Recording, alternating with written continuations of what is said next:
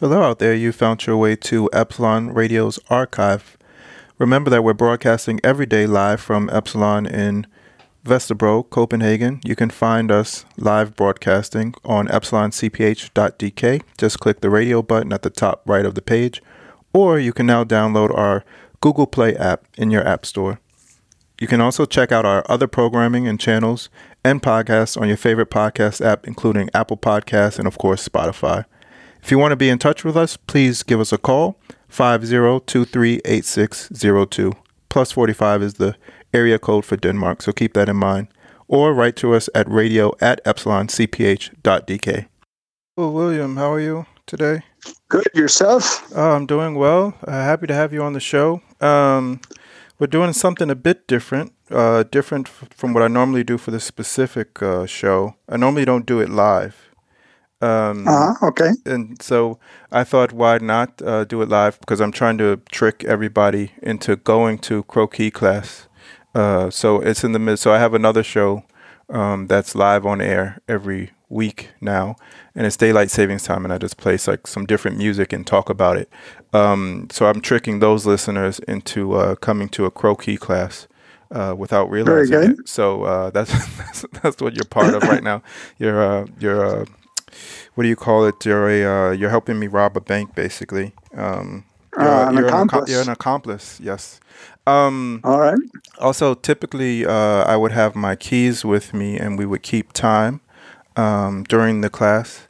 Um, so basically, what we do is uh, what we've been doing is I teach uh, the croquis class here on Epsilon Radio um, every week on Wednesdays from uh, 7:50 until 9 p.m.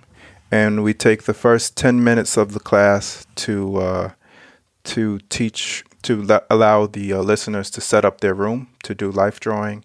So if they Uh-huh. are doing it for themselves or by themselves, if they're going to draw themselves, it's time to get their mirror in the right part of the room or their bench and uh, also their lighting and also prepare things that the model might need like tea or a robe or uh, just get the room situated and get their supplies out. Um, so typically that's what we do with the uh, first 10 minutes. And then we do some gesture drawings, which are two minutes at a time. And there's five of those. So that ends up being 10 minutes. And then we take a five minute break. And then we go into five four minute, um, five four minute Poses, right? poses. Yes, exactly.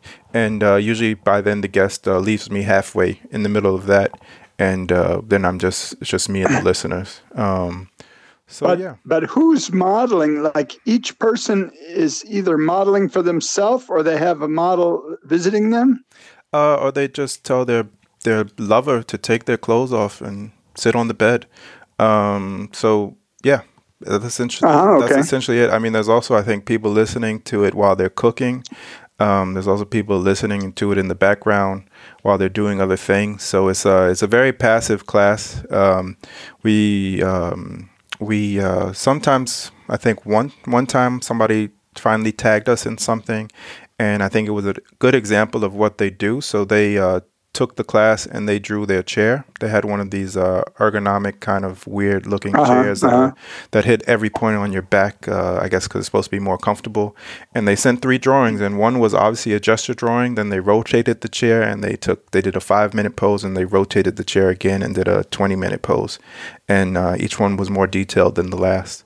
So essentially, sounds that's what it is. Um, sometimes when I don't have a guest, I read from a book, but uh, I don't know if you know. Um, everything is for the most part closed here in Denmark.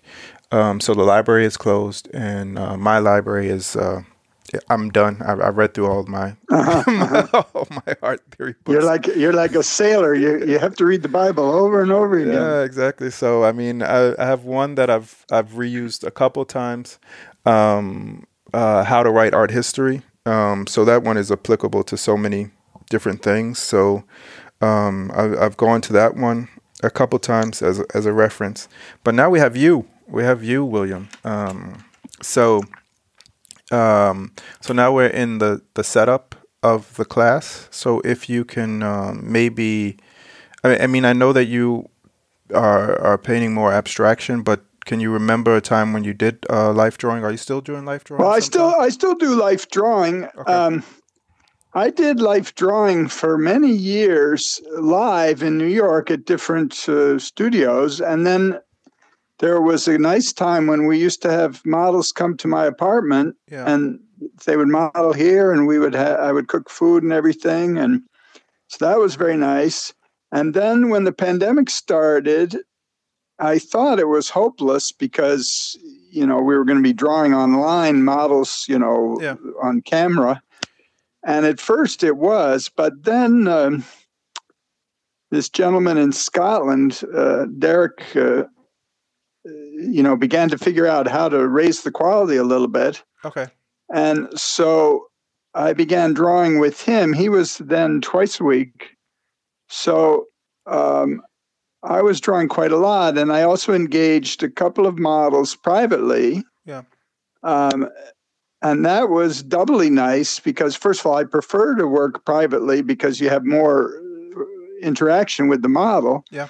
But second, you know, when you're isolated, it becomes part of your social life. Okay. Yeah. Of course. Of course. And one of the models and I, one of the models was a was an actress, and so she and I would often talk about art, and we did some little theater projects together. But the other was, um, you know, just a very personable person, and she and I would, you know, it was almost like. we were going to a psychotherapy. I mean, it wasn't psychotherapy, but you know, we talked about everything. You know, Yeah. so that was uh, very good Yeah. and um, I still I still do a little. I'm working with one model who's Spanish but lives in Holland, Okay. and we're working almost every week. And then occasionally I'll draw with a group online, but my own art making has shifted now so that uh, you know I'm very thankful for all the drawing I did of of live models, but uh, you know I'm I'm working right now. What I'm doing now is I've taken photographs of snow piles, Okay. snow piles in which I can see sort of vaguely human or animal forms that are expressive, and then I tried to bring out those forms through painting. And did um, So- and then for the people at home, how does that? Uh, what is the comparison? Do, have can you see? Um, what am I trying to? I'm it's a leading question, I guess. Can you? I'm not the best interviewer, uh, William. By That's the way. all right. By, by the way, just FYI from the beginning, I always start the statement at the end and then go back to the question. But the question I'm trying to get at is uh, when you're looking for the forms in the snow, do you also apply this when you're doing the life drawing to the human body? I'm trying to get the students to realize that Probably, probably are- not so much. Yeah. I tried to, I tried to do something similar with a with a live model and came out. Um, it came out reasonably well, but yeah, um, typically when I'm working with a live model, a lot of my attention goes to trying to get something right. okay, You know, to try to express. Uh, you know, either to get the details of of him or her, you know, correct, but but also to express something about that moment, about that person, about you know. Um, and when you and- say uh, when you say right, do you mean um, like realistic or or uh, right in in how it's represented in front of you? Uh, well, a lot of a lot of what I do is portrait, okay, even if it's a even if it's a full naked person in front of me. I'm essentially doing a portrait, um, and in that in those cases, you know, I'm not so concerned. Let's say to get the size of the nose right. okay, But there's something I feel about that person, you know, and I feel about what they're feeling. You know, I don't know whether I'm right or wrong, but I have some sense. I want I want that in the image, you know. I want that to yeah. um so uh Do so they? that concern gets away from from from abstraction unfortunately. okay, and do you ever confirm or confer with them if if you got the feeling right? Is that how it turned into a cycle? Well, that's complicated. Nowadays drawing nowadays drawing online yeah. if you're working privately with a model, they want to see examples of what you've done. Okay. Now, one reason they want to see that is they want to make sure that it's an artistic engagement, not a sexual one. Yes, of course. Yeah. So I, I that's wondered about confirmed that. by the Yeah. fact- that's confirmed by the fact that you show the work you actually did. Yeah. Yeah. That that's fine with me, but it's not always the case that you want to do art that the model is going to like. Yeah, of, of course. Of course. I mean, like if you thought of like Picasso or uh, you know many many artists you could think of who did uh, worked with models and produced things that the models might say, "Geez, I don't get that at all." Yeah. Uh, uh, Um, one second, William. So I also uh, ring my keys. So, um, so for you guys that are drawing, I know that this is live on the air. So I know this is weird for you guys listening live, but I'm recording the life drawing session that will air in a couple weeks, and you guys have the benefit of William giving you information directly about why you should be going to Croquis and life drawing classes. So the keys ringing there was to start the class. If for those of you guys that are doing it, and this is the first of uh, five two-minute poses as I interview uh, William Eaton, who is in America. Are you in North Carolina, uh, William? in New York, in You're New York, You're in New York. Uh, Yeah. what what part? New York City, Manhattan, right in Oh, the okay. middle. Right in the middle. All right. So all the way from Manhattan to you guys in Copenhagen, um, and then back out to the whole world is uh, William Eaton, uh, a very uh, distinguished uh, artist. Telling and and um, all right. So William, I'm just going to ring my keys every once in a while. So you talk through the keys. You don't uh, pay attention to the keys. All right. Okay. Sorry. it's very all right. convoluted, but I promise you it works. Um, okay, so uh, so what do you uh, in this uh, situation where you are uh, hiring the models uh, privately uh, uh, through the Zoom? What is the what is the lead up to that? What are the conversations before that uh, before that happens? Well, it's always a model who I've seen works Yeah. somewhere. Well, except in one case, she maybe advertised online Okay. you know, through I think it was through Facebook. Yeah. But um, generally, I I seen the model work, and I feel like intuitively that that we can work well together. And since it's going to be private online, it has to also be that I feel like we can talk to each other. Yeah. Uh, there's one model I know who I think is just a wonderful, excellent model. And, uh, but when I see her pose, I, I don't even know what it is. Uh, I say, you know, if we were working together, we wouldn't have five words to say to each other. Okay. So I can't imagine how we could work together. Okay. But otherwise, I write to the model and I say, you know, do you want to work together? Then we have to, you know, negotiate for the price or whatever. And uh, then we get started. And I like it to be a collaboration. So we're finding together what works for us. So, like the model I'm just started working with lately, she, like a lot of models, uh, had training as a dancer. Okay.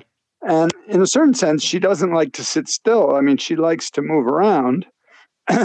so uh, we've adapted to that.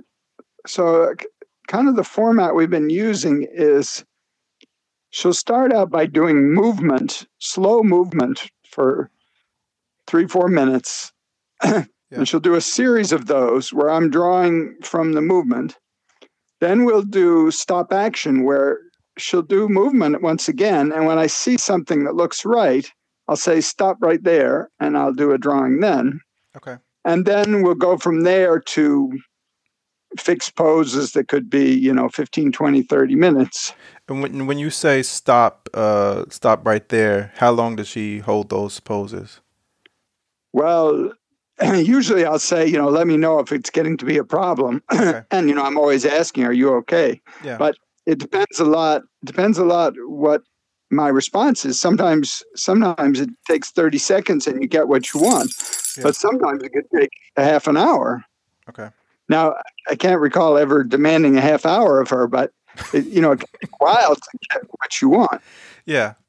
And then, um, and I what? should say there's a history of this, Yeah. which is that Rodin, Mhm.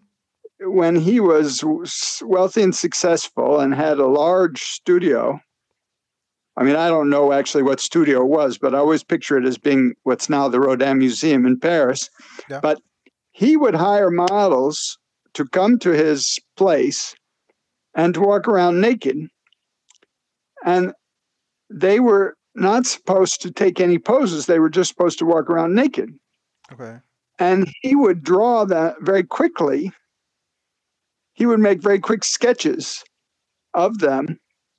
The idea being that rather than a pose, which would be artificial and and you know too too planned and too self-conscious, he would catch them at real moments of, of the way a body actually moves through space or whatever.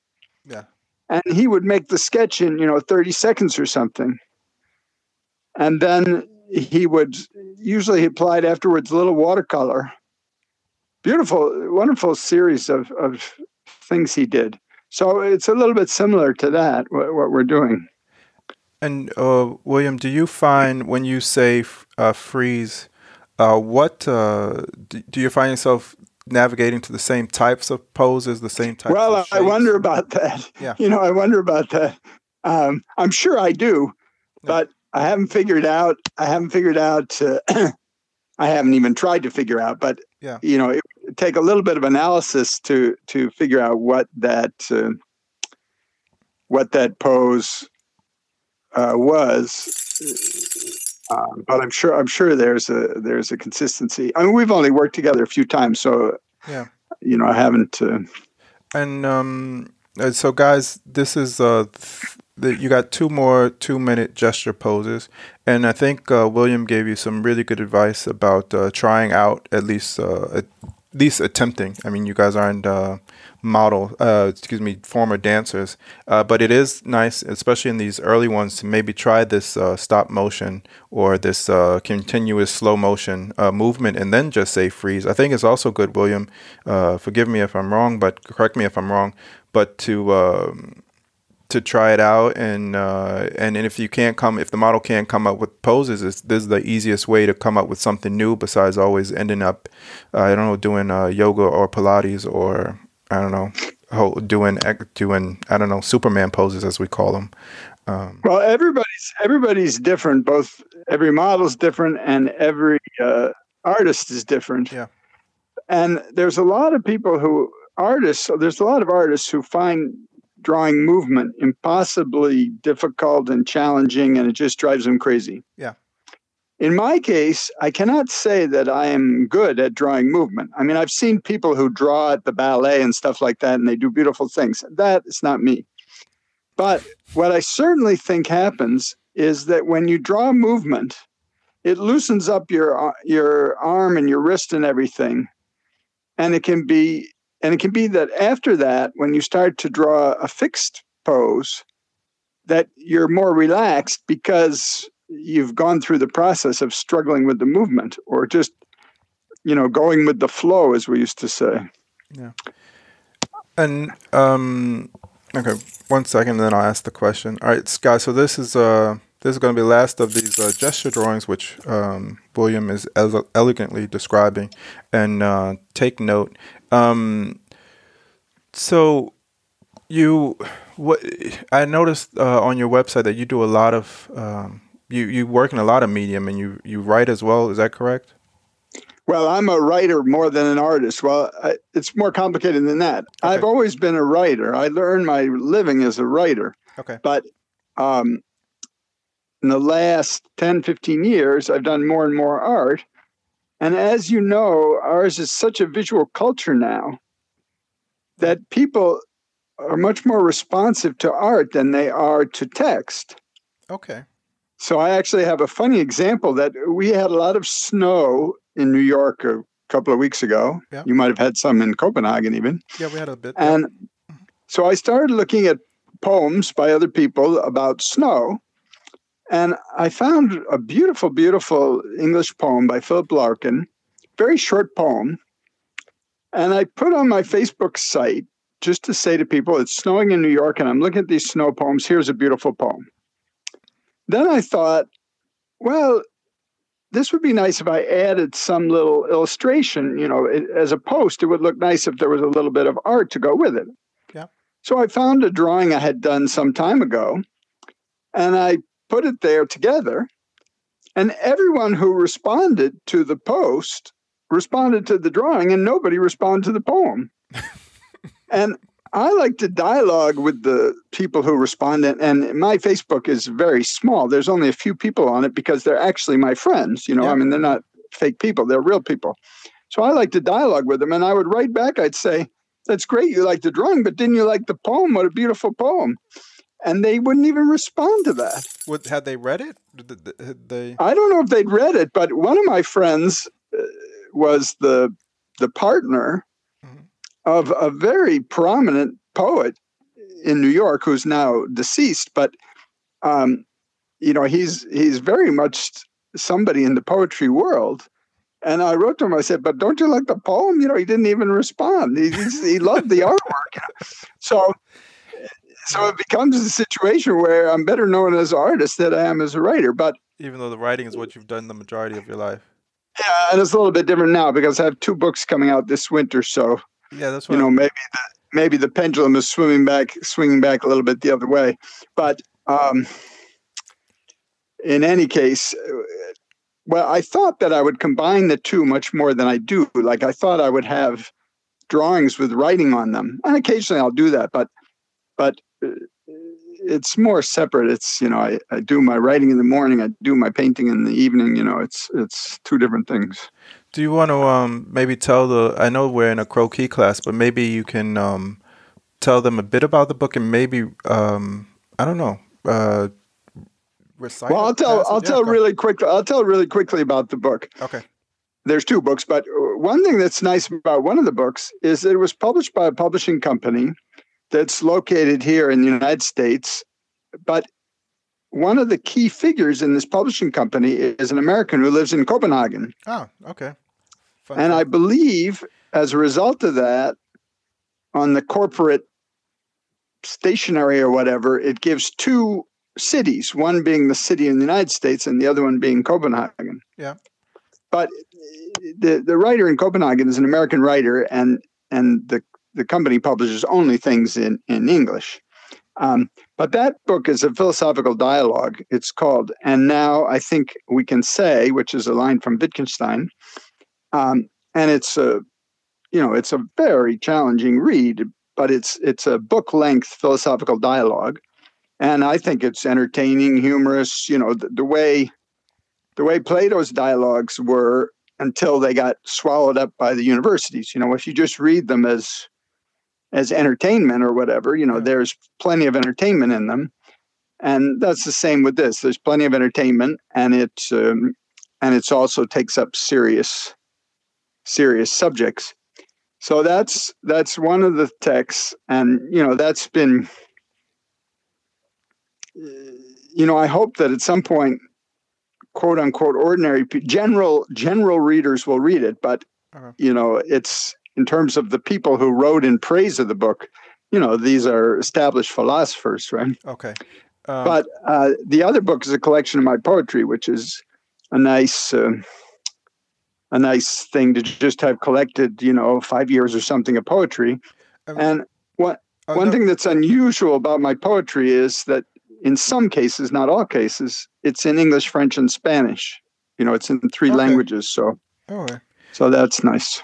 Um, all right, guys, you got uh, two minutes left of this break. Uh, I rang my keys. I hope you guys knew that was for the break. Uh, so this is the time for the model to uh, sit down or stretch or do whatever, and also to, if you are the model, take uh, kind of um, reference to to how much the pose is hurt, or if your leg fell asleep, or if your hand fell asleep as a drawer, and uh, loosen out, warm them up, give them some tea, put them near the heater, whatever you need to do, and if it's if it's you, um, you know, uh, figure out if you should sit a different way because the next poses are going to be uh, a bit longer. Um, William's going to stay with us. Um, I'm trying to like uh, slowly, uh, uh, William, uh, get you to start maybe describing describing something in your in in a poetic way. Can we start with? Can you? I'm going to put you on the spot again. Can you describe New York uh, in the snow two weeks ago uh, using as many adjectives? oh la la, that's too challenging. yeah, but the question is, the question is, do I have a poem? Let me see what yeah, we have was, there. Yes, that's what um, I really wanted to get to. But I might have a, I might have a poem. Let's see if I have a poem that. Uh, Take your time, William. We're, we're that has. Uh, let's see. You look for the um, poem. I'm going to tell the the people about the next uh, poses. Um, okay, very yeah, good. take a second. This, this, is completely fine. This is the one program where we don't play music in the background, and it's okay with a bit of dead air, and uh, it's okay. Actually, the first, the second episode, I think there was 30 seconds of dead air, and I actually got a notification from the the the people that process it, like, the, and they were like, "Do you know that there's 30 seconds of of white noise in in the middle of the episode?" And I was like, "Yeah, but it's because I'm letting people draw." Um, but yeah, you take the time to find the poem. Uh, guys, this is the first of the uh, five minute uh, drawings. They should be a bit longer. If you were at a 10 um, on the first ones, you can maybe dial it down to a 7. Um, it's, it's a lot longer to hold a pose. And hopefully, your wrist and the way you're holding your pencil, or the way you're holding your paintbrush, or the thickness of the paint, or the consistency of the paint you got used to, um, if not, still take this last, this first five of the five minute poses and do that, and uh, just continue. It's about growth in your own practice. It's not about uh, really trying to be anybody but yourself. Um, not to sound too cheesy. Um, yeah. So William, you got. Uh, so I found a poem. Perfect. Now I found a poem for y'all. Yeah. Now the reason. The reason I chose this poem is, as shall be seen, it involves an artwork. okay but the artwork is not my own artwork it's it's a work of a young artist that i happen to come across and you'll also see that the poem concerns my mother who died of um, lung disease you know she was in her mid 80s okay. so it's a combination of the two and the poem is basically a story so you know maybe that makes it easier to follow but okay. anyway so i'll read it here please go ahead Along the side of the road, I found a silver goblet, which had been used as an ashtray. The local museum was holding an opening reception with the usual drinks and snacks, plus unusually large green grapes. With a toothpick, I failed to spike a grape. it rolled onto the floor. A girl, unaware, stepped on it. When I went to pick up the grape, it looked like a tire flattened amphibian or I later thought, like a certain green enamel museum store brooch my late mother liked to wear. Hmm. I liked too the translucent shades of green. I picked the grape up and wrapped it carefully in a napkin and an abandoned list of the artworks that were on the walls. I put the wrapped grape inside the goblet. You could say that much of my mother's life, and particularly her last months suffering from COPD, that's lung disease, Trying to end her life with morphine and other drugs were a struggle. When I was buying a card featuring another artist's work, I left the goblet on the museum's front desk. I was halfway up the mountain on my way home before I realized my mistake. The next day, I walked down to the museum. They had the goblet, but had thrown out the papers containing the grape. The woman behind the desk and I talked about one of our favorite pieces in the show. Evenly spaced and connected by a string grid were scraps of paper and bits of wire and other things, some of them colored, some white. The artist had pinned these things to the wall using entomology pins, as if the things were bugs, specimens, or evidence, although they were not. This was the strength of the piece. It seemed so purposeful and well organized and transparent, but as if for no reason. It didn't fit in any known categories of art or science. It didn't seem to have anything to say or to be drawing any moral, political, or personal conclusions. It just was.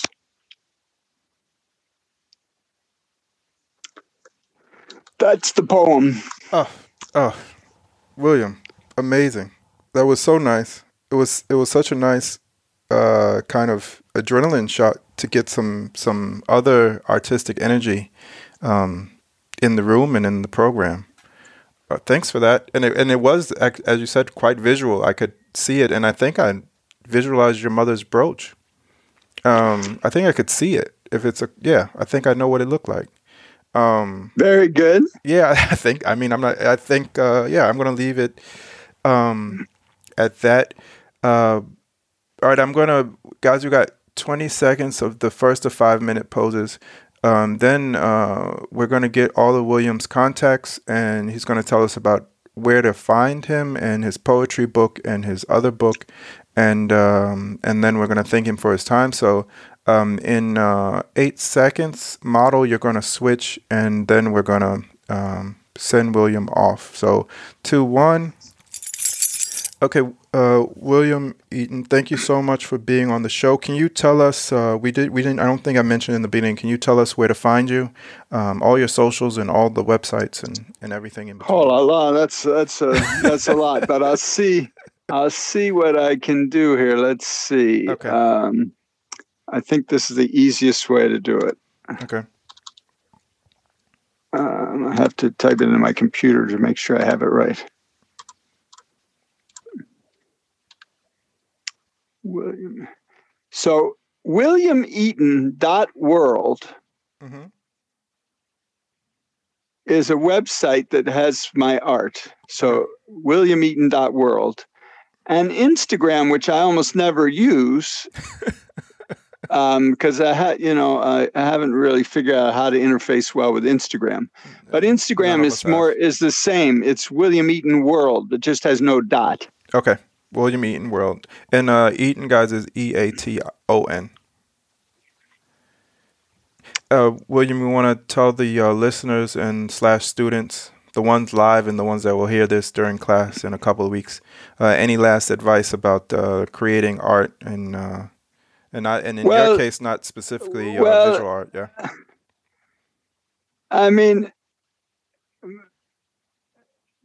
just you know, my feeling is go with your instincts. There's a wonderful thing that Jackson Pollock once said, which is he said, uh, you know, technique is irrelevant until you know what you want to do.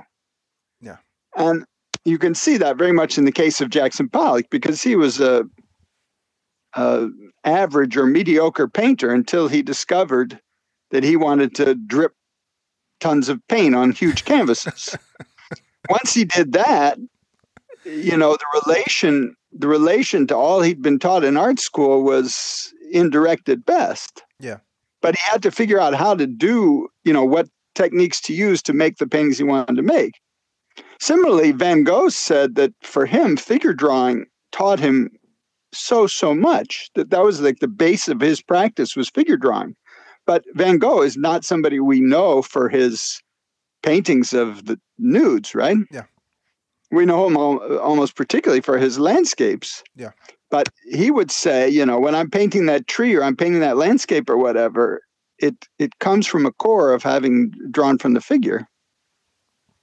Definitely, William. Uh, gems. All right, really. so I'm sure that's enough. That was perfect. That was that was uh, amazing. Um, so William, thanks for being on the show. Um, I'd give you a, a, round of applause here. I'll shake the keys. That's not to move. Uh, but but thank you for being on the show and uh, be in touch. And I'll I'll give out all your socials. So guys, uh, William's socials will be on our socials and his website and and all the all the rest. Um, William, thanks. All right, thanks a lot. Have a good uh, day and best wishes to everybody. All right, thanks, William. Same to you. Bye bye. Ciao. Um, all right, so for those of you who are live listening on the radio, I know there's a couple still out there. Um, that was basically a, a, impromptu croquis life drawing class that gets taught here on Epsilon Radio um, every week. We try to. So far, we've done a good job of not repeating too many. That was an artist who lives in New York and works in New York, and obviously does more than just visual arts. Also does poetry and is a writer by trade. Um, so one of the many things that you can listen to on Epsilon Radio, we're not the normal radio station. Um, we don't uh, have the necessity to, um, I don't know, appeal to, I don't know, advertisers, I guess. Anyway, this has been Epsilon Radio. I'm going to uh, end end uh, daylight saving times for the day. Uh, we got another guest coming on Friday, and that was a that's an intended guest, and that's a music guest. Um, so that's more in line with with what this show is usually about. Uh, I'll play a play a song and then uh, I'm gonna get out of here. I got more stuff to do. I got a baby to visit. Uh, a friend of ours had a baby. It's Corona time, so we weren't able to go. But I got my Corona test results and I'm clean, baby. Uh, just like I just you know stepped out the casket, as we say. Um, so I'm gonna go visit baby Marta. Um, you guys are going to keep listening to this radio station. Uh, yoga, I think, is come is the next big thing coming up, um, and this is J.D. Hart and Muramasa on Epsilon Radio. Uh, love you guys. Pieces. You're not available. You already know. Um, till next time. Till tomorrow. Till tomorrow. Tomorrow is the next time. Uh, bye bye. Welcome, guys. So this is um, going to go into. Um, William got us through the first half of the class. We have two more five minute poses and then a break, and then our last 20 minute pose or two 10 minute poses. So I just want to take this time to thank William again for doing that interview. He brought up some really good points about um, visual arts uh, affecting a written word and helping and them being uh, able to aid and uh, not aid and distract sometimes, especially uh, in the current mediums we use uh, to socialize, social media. And um, what a nice treat to uh, have him read a poem um, for us and visually try to uh, see uh, what he was talking about and uh, have that influence our practice. So that was actually during a, a live taping of a show that I do uh, every day uh, in the afternoon. It's a music program, um, but I thought I'd use that opportunity um, since I had to interview William anyway to um, introduce his work um, to the entire audience. Uh, uh, croquis, uh, life drawing is still something people are a bit iffy about, and and uh, maybe they do or don't want to take it. Um, they're curious about how this specific class works uh, through a radio channel. But again, as you guys know, and I've said before, it's something that we're able to do that not many people can do. So why not do it and uh, see if it has any legs, um, for that matter hopefully uh, things here will be opening up again soon and uh, I'll get to meet some of you guys in person and we'll get to uh, draw in person um, and I won't have to talk as much as I do here on the radio. Um, doesn't bother me though, obviously. Um, so uh, William uh, was recommended from another um, person that's been on the program as somebody that we could talk to. Uh, William's work is a bit more abstract than we um, usually deal with here, but I think it comes more from his uh, writing background. And uh, he talked a lot about f- drawing the emotions or the feelings in the room. And as soon as you start doing that, uh, which is a concept really used in a lot of modern painting and uh, contemporary, uh, you're going to get more abstraction. Um, we don't usually talk about that because you guys are drawing um, for yourselves and, and trying to get better interpretations of the body, but it is definitely an option to do some abstraction uh, from time to time. Um, so I actually, uh, um, I'm going to, when we start the next uh, pose, I uh, got invited. So if you remember a couple weeks ago, um, there was a woman from Sweden called uh, named Sharon, Sharon, and uh, she invited me to uh, one of the Zoom sessions, uh, one of the Zoom sessions that she has uh, uh every week. And What If We Fly model, who also was a guest on the show, Maria, was the model that day. And my intention of going to that Zoom class was not to draw myself. I, have stopped drawing. Um, but it was to take some notes um, about her way of being and what it's like to be in a Zoom session and and not only what it's like to be in a Zoom session, but kind of take some notes about how Maria was as a model and maybe that can help influence uh, you guys in these next longer poses um, or in the gesture poses. Um, and also, it's just nice to hear um, in general. So, with the uh, last part of class, we'll go through my notes. I haven't read them um, since I since I wrote them. I hope that they're still coherent, and I hope that they make sense, and I hope that they add something, uh, add some value to um, what you guys are doing right now. Yeah.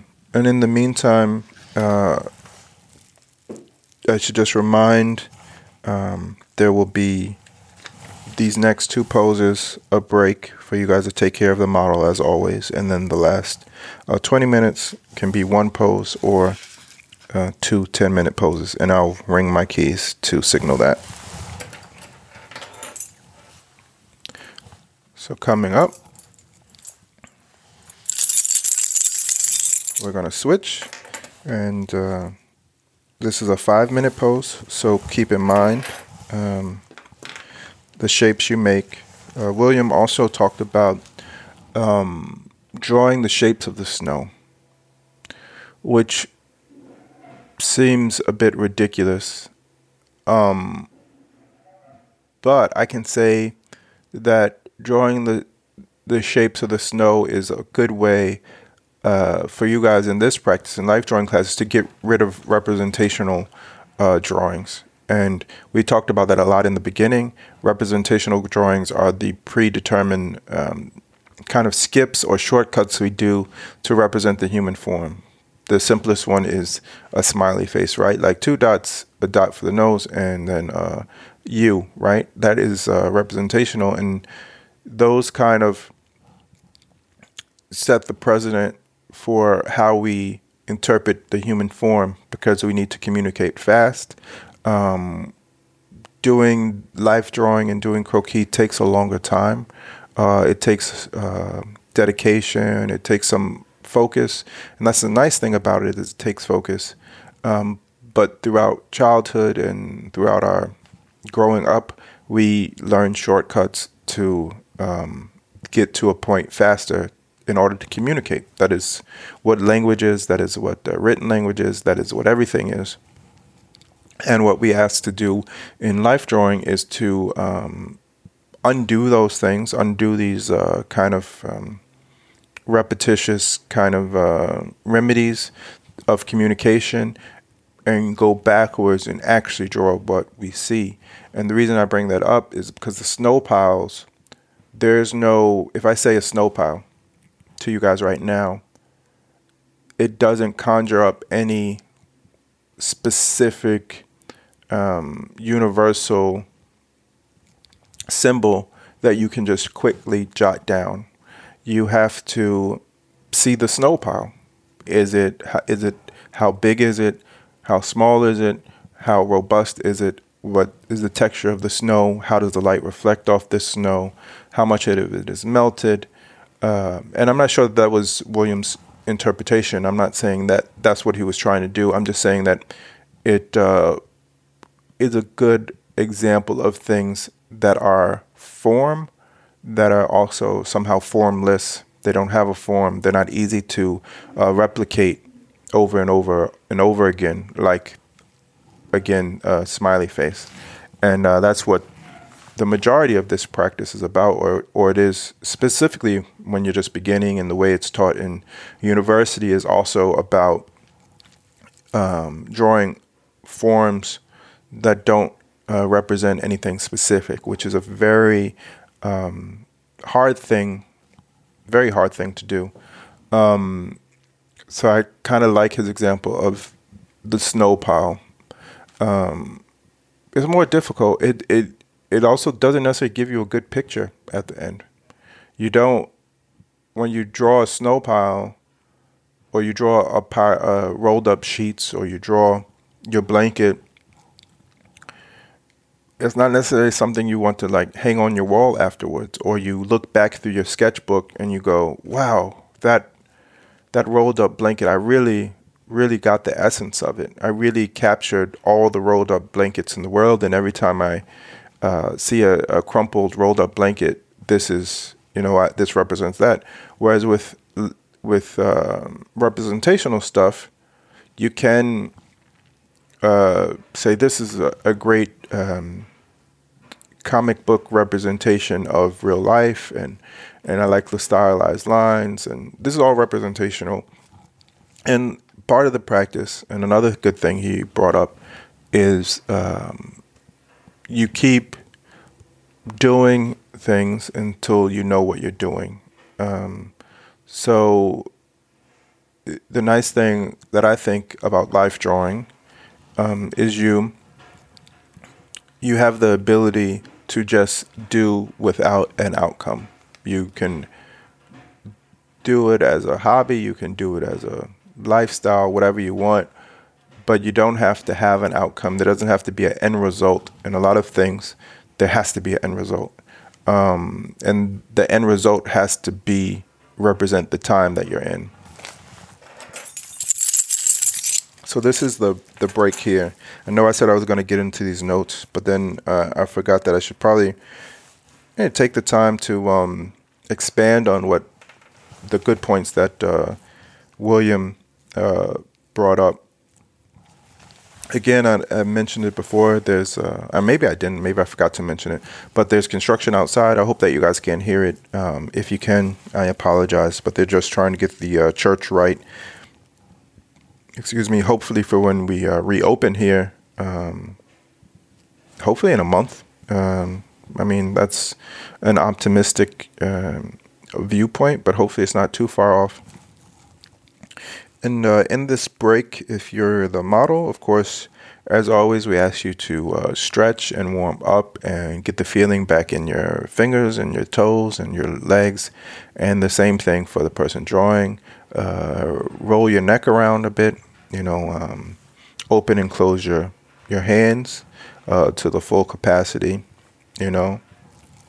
Uh, blow some of the dust off the uh, the working canvas or the, the paper you're using, if you're using an eraser at this point, um, do that now. Uh, get up, walk around if you need to. Um, the next poses are the longest one, the longest one or the longest two, depending on how you split it. Um, and they take the most uh, concentration, or the opposite of that concentration, the, the most uh, meditative state, and taking your mind somewhere else. The the important thing, obviously, is not to move and to sit in place and to take um, ownership or take uh, reference of how you felt these last uh, 45 or so minutes um, and 30 of those 35 of those drawing. How have you felt? What hurts? What doesn't hurt? Um, what's cold? What's warm? What's uncomfortable? What's comfortable? Um, so yeah we've we've found our way into a community, a universal community, a, a borderless community, and it's been nice to uh, speak to all these artists. And this is definitely something that wouldn't have happened uh, without the uh, pandemic. It has forced um, a lot of these artists who normally would sit in their I don't know, homes or studios and be closed off and work with one model or go to their local croquis class. It's forced them all online and once they've got online uh, we've been able to uh, get in contact with them um, and uh, and put them on the show and give them give them space to speak about their art in a new way and put words on it. So with that being said um, I'll start um, going through my notes of Maria um, Maria from uh, last week. And these are notes that you can use for this class, or you can take them with you and use them for the next class. So, one thing I wrote down here that she uh, she did a lot of poses from behind. Um, so she did some posing with the uh, with the camera at her back. Obviously, it's a zoom camera, so there's not a person in the room. But turn your back. Um, giving the artist or the drawer your back is always a good idea. Um, I feel like that allowed. Um, it, it, created some emphasis on um, her shoulders and her uh, and and getting into her shoulders and the strength that you have in the traps and and um, So that was a good idea, and it created a, a triangle shape, which we've talked about before on this show, and uh, it created a a good V to to um, to start with and draw with, and that's also something that you don't normally um, see in the female form or when the female form is drawn. You know, we always think of uh, the female form is uh, kind of you know this uh, stereotypical like hourglass shape.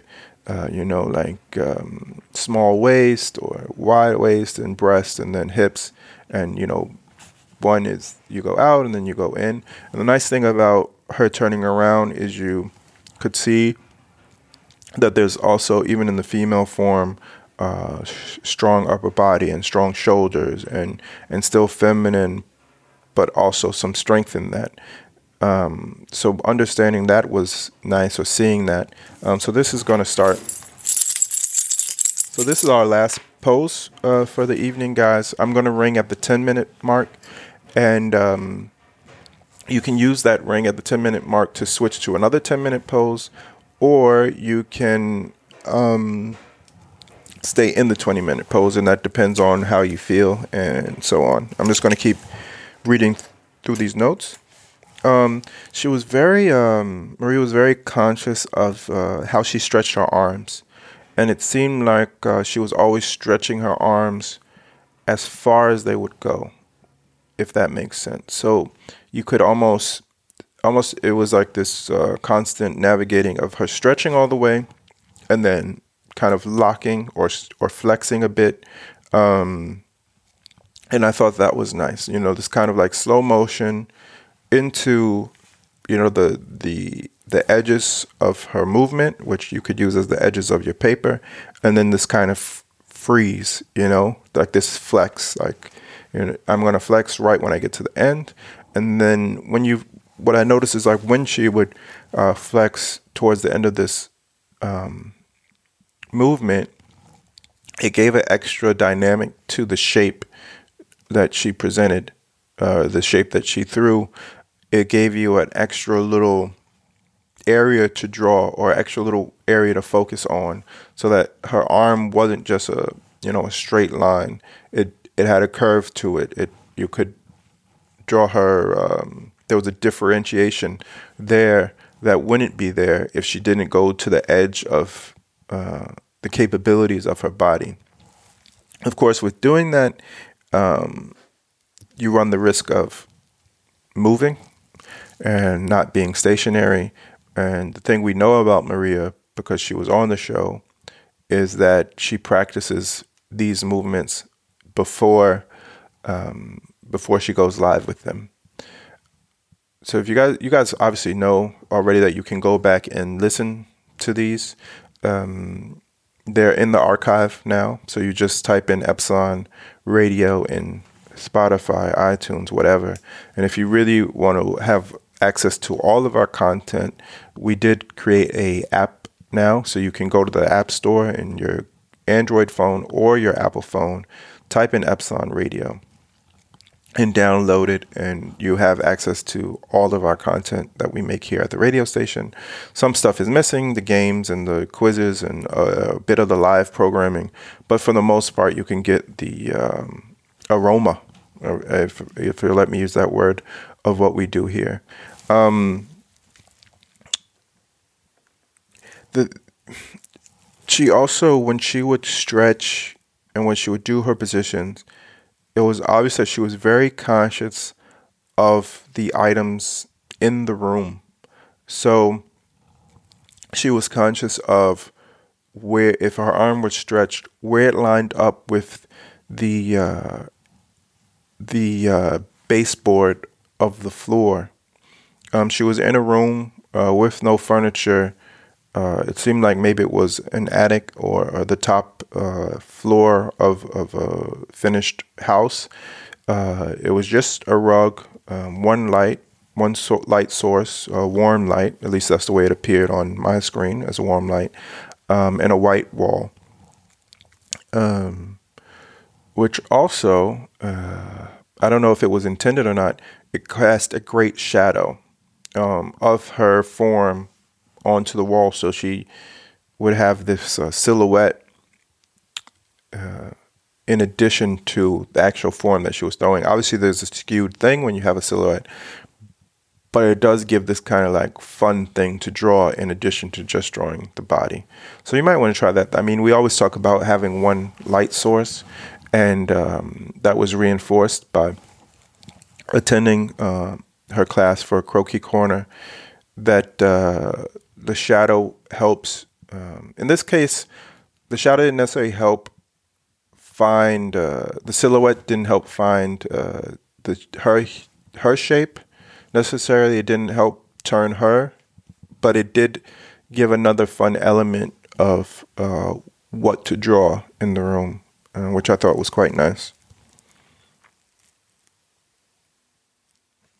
She she also did a good job of always supporting her weight on three points. We talk about like triangle this and triangle that, but she did a good job of supporting her her weight in three points.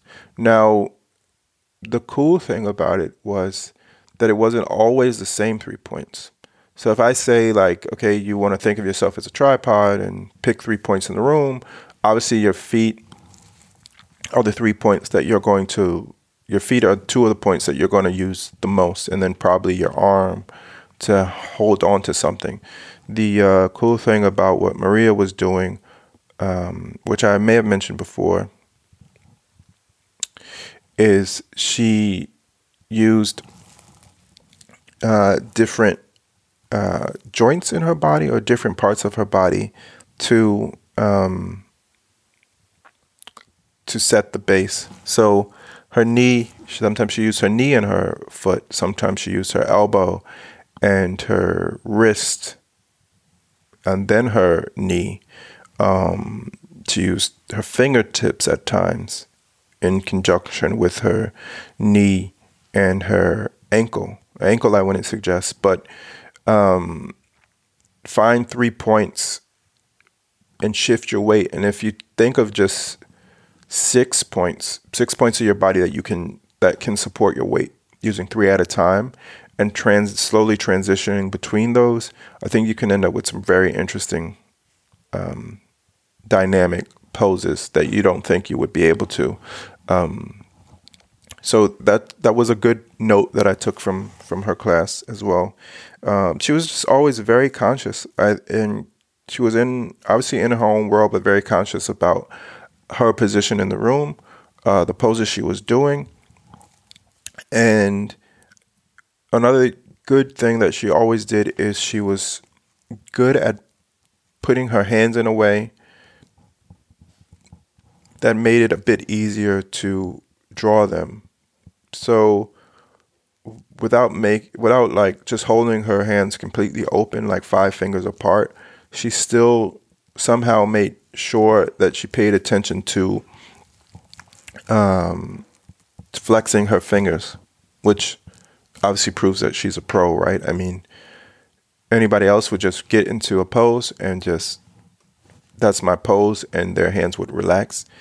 And she, I think, by doing this thing where you flex and then relax, you offer the artist um, a good reference and a strong enough hand to draw um, rather than just keeping it loose, which is also fine. I mean, but it was cool and interesting with, uh, again, these strong forms that she was throwing and these st- strong shapes that she also maintained strong hands and strong feet.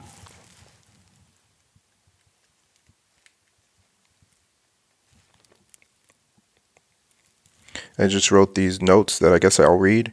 Um, weight supported by the wall, uh, conscious of the sole of her foot on the floor, uh, left heel off the ground, in between stretches to get to the next pose.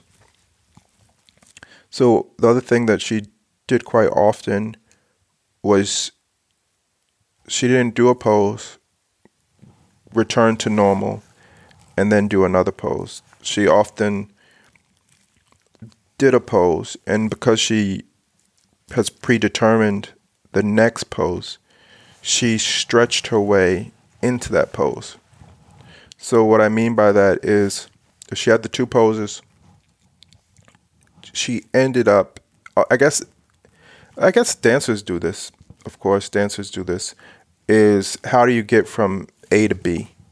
And she was conscious of this is position A, and I'm locked in this position for two minutes or five minutes, what it is, and B is over there, but I can't just stop and reappear at B. I have to go from A to B, and how do I go from A to B in a logistic way that makes sense for the artist?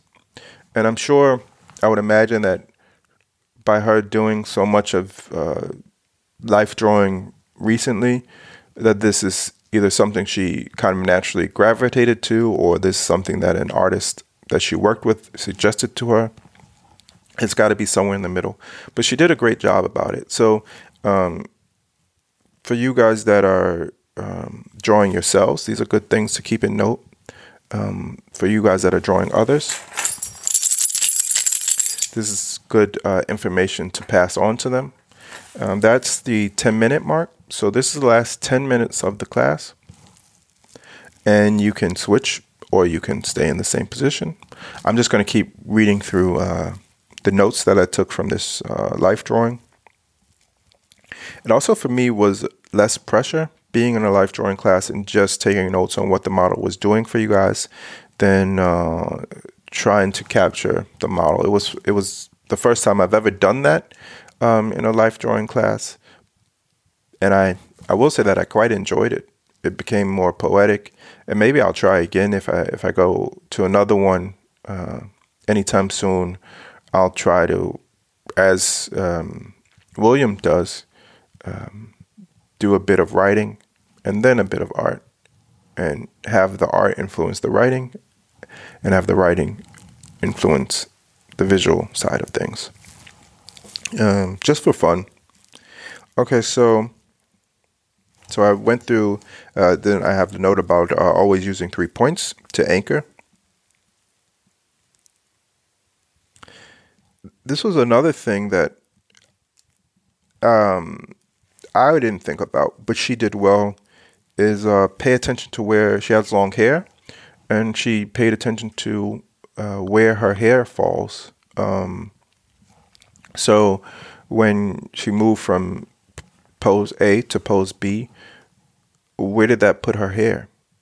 You know, does she need to grab it and pull it out of her face? Does it cover too much of um, too much? Does it make a shadow that doesn't uh, emphasize or de-emphasize the pose that she's doing?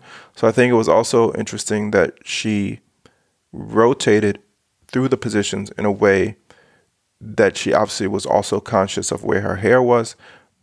But now that I think about it, maybe not even for just the artist drawing, but also for her comfort, right? I mean, if you move in a certain way and then your hair starts, uh, it's in your face, maybe it starts itching, or or maybe it's uh, on the back of your neck in a in a way that is uncomfortable uh, for you.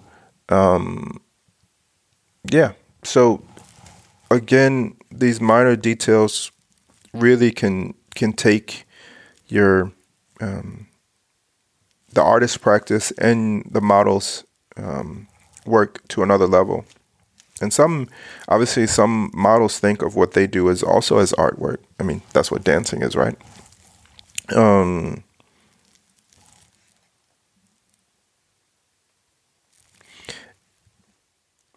I also noticed that she there were times that she did harder poses, and towards the end, she would begin to to shake a bit. Um, and good for her, she would try to hold it for as long as possible, and you can almost see when she was going to move. So they didn't really use a. I used my keys. They didn't really do that in in in this class, um, but there was a visual kind of signal that she was giving off um, whenever she was about to switch, whether that was the stretching further and uh, flexing and then slowly moving into the next pose, but also sometimes if she used a, a harder anchor point, like using her hand and her elbow, um, uh, but not her knee, to as the anchor points, it became obviously a bit more stressful on her arm and on her her muscles in her arm. Um, imagine being doing shoulder push-ups or being in plank position uh, and downward dog at the same time. Uh, you can only do that for so long, and she hold, she held it for as long as she could. Um, so I'll say that. Okay, and then I have the note of which I already already volunteered about her toes and her hands uh, always moving and to an end uh, position before freezing. Uh, also, something I have here is uh, she was conscious of her shoulder line. Um, so the line that her shoulders made, um, she was always conscious of where that lined up with the room, or if she dropped one shoulder, it was 45 degrees to the next shoulder. And these are all tips and tricks to help the artist uh, find the form. Um, the more, I guess, nuance, nuance is not the best word for it, but that's the one that comes to mind now at this moment. The more nuanced the or the softer the uh, shape is, uh, it's harder for the artist to draw it successfully. Um, if I again back to the to the last kind of reference, if I tell you to draw a snow pile, it's going to be hard to visualize without me describing it, and even then, it's still going to be hard. If if I tell you to draw a 22 degree angle, uh, okay, but if I say 90 degrees, 45, zero degrees, you can do that, right? You can see that without me doing anything. So her knowledge of knowing that influences the position she chooses when uh, she models. I talked about the shadow already. Um, she also uh, was able to keep her chin up when necessary. Um, her chin never dropped, which is obviously something she was also conscious of. I have an extra note about the shadow that I'll also share with you guys. Um, it could be nice to realize at what angle the shadow is cast on the wall when it hits the wall. Um, we focus on the body, but also we focus on the shadow. And this is a specific um, silhouette, but for fun, it does the shadow um, hit the wall in switch directions completely? How skewed is it? Um, all those sort of things are fun to draw, and and I think if you need a break but you don't want to take a full break, I think it's nice to like take a step back from drawing the human in the drawing and take a second and draw the shadow. And then you can feel like, okay, well, at least I got the shadow right. And then go back to the human form. So that's also a nice trick if you if you want to within the time frame take a small break from something that's a bit hard. Uh, the shadow cast on a on an empty white wall is a bit easier. And it also gives your eye a break from concentrating on one thing. You get to take a, a lean back a bit and see um, better. So I can also recommend that. This was a, a, thing I thought about um, while she was posing. And this is something you guys will have to decide for yourselves. Is it better to take the hardest part of the drawing first. And then of course that depends on what you think the hardest part of the drawing is. But is is do you start at the hardest part or you start at the easiest part and work to the hardest part? Um so that's just a question that I wrote down here that I thought about because there was uh, this specific shadow in the room, or or because she was throwing specific shapes, and uh, some of them seemed easier to draw than others. Another note about shadows: um, does it go onto the ceiling, and also the specifically to the zoom um, channel. In periods, it felt like the sh- the quality of the light was changing, which is okay when drawing in black and white. Um, or in graphite and, and pencil and paper or pen and paper. But for those of us drawing uh, and trying to get the actual colors of the room, I will say that in that way, Zoom limits us, other than in the obvious ways that uh, William even mentioned, you know, the quality and the, the clarity of the uh, video. Um, I've got some more notes here, but maybe I'll save the notes for another time. Um, we got through most of them. Uh, there's 30 seconds left to go in this class. I want to thank you guys for joining. I want to thank you guys for being here. This is Epsilon Radio, obviously. Uh, check out the archive if you're not listening um, already to it, if you're listening to this live. Uh, this show will no longer be also on Friday. Um, we would like to replace it with another creative activity. Um, so we're going to do that from now on. So it's going to be every Wednesday still, and then in the archive. So, with that, I'll say thank you guys for joining. Thanks for being here with me, and goodbye. Thanks for listening to this program, but don't forget to check out our other programming, including movement exercises, arts and culture, talk, and of course, music and music mixes. Until next time, this has been Epsilon Radio's archive. Remember, we're also broadcasting every day from Epsilon Tower in Copenhagen. Till next time, see you then. Signing off. Bye.